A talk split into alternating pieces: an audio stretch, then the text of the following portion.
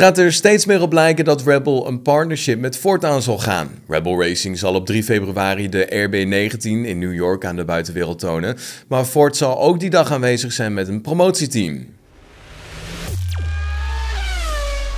Red Bull is op zoek naar een partner voor de periode vanaf 2026. Het nieuwe motorreglement is namelijk op dat moment van kracht en het Oostenrijkse team heeft nog geen geschikte partner gevonden.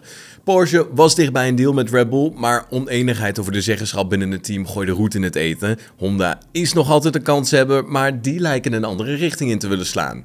De afgelopen maanden kwam Ford in beeld en in de wandelgangen ja, wordt er toch best wel veel gesproken over het Amerikaanse merk. Dat zou wel eens de nieuwe partner van Red Bull kunnen gaan worden. Ja, het doel van de is om steeds groener te worden en schonere motoren te produceren. En dat valt nou precies binnen de missie van Ford. Ja, die zelf ook heeft bevestigd dat de drang naar duurzaamheid en explosieve stijging van de populariteit in de Formule 1 in de Verenigde Staten, ja, het merk heeft doen overwegen om terug te keren naar de sport.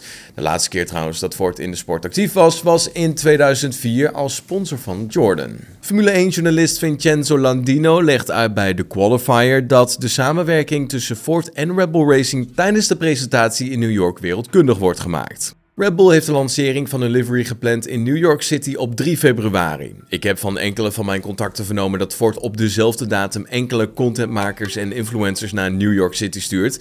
Toeval? Ik denk het niet. Ik zeg het hier als eerst. Red Bull Ford wordt aangekondigd bij de lancering van de Red Bull Racing F1 livery in New York City aanstaande vrijdag. Al dus Landino. En de Head of Vehicle Operations bij Ferrari heeft plannen om hun pitstopproblemen te verhelpen met een uitgebreide training voorafgaand aan de start van het 2023 seizoen. Hij wil ervoor zorgen dat er dit seizoen geen herhaling komt en heeft aangegeven dat hij klaar is om komende weken 60 leden van de pitcrew te trainen tot een totaal van 1000 oefenpitstops.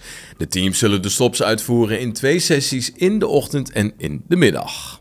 En de Sauber Group heeft aangekondigd dat Audi nu officieel een minderheidsbelang in het Formule 1-team heeft. Beide partijen gaan in de toekomst samenwerken in de Formule 1.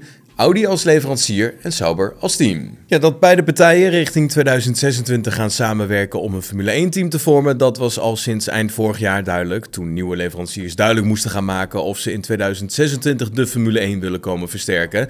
Nou, Audi die wil dit en gaat dit als leverancier dus doen in samenwerking met Sauber. De toekomst daarvoor is voor Sauber nog een beetje onduidelijk, want Alfa Romeo kondigde ook al aan dat de samenwerking met Sauber ergens dit jaar, waarschijnlijk eind komend seizoen, gaat eindigen. Nou, Sauber in 2024 en 2025 dan nog in de Formule 1 blijft, dat is nog even gissen.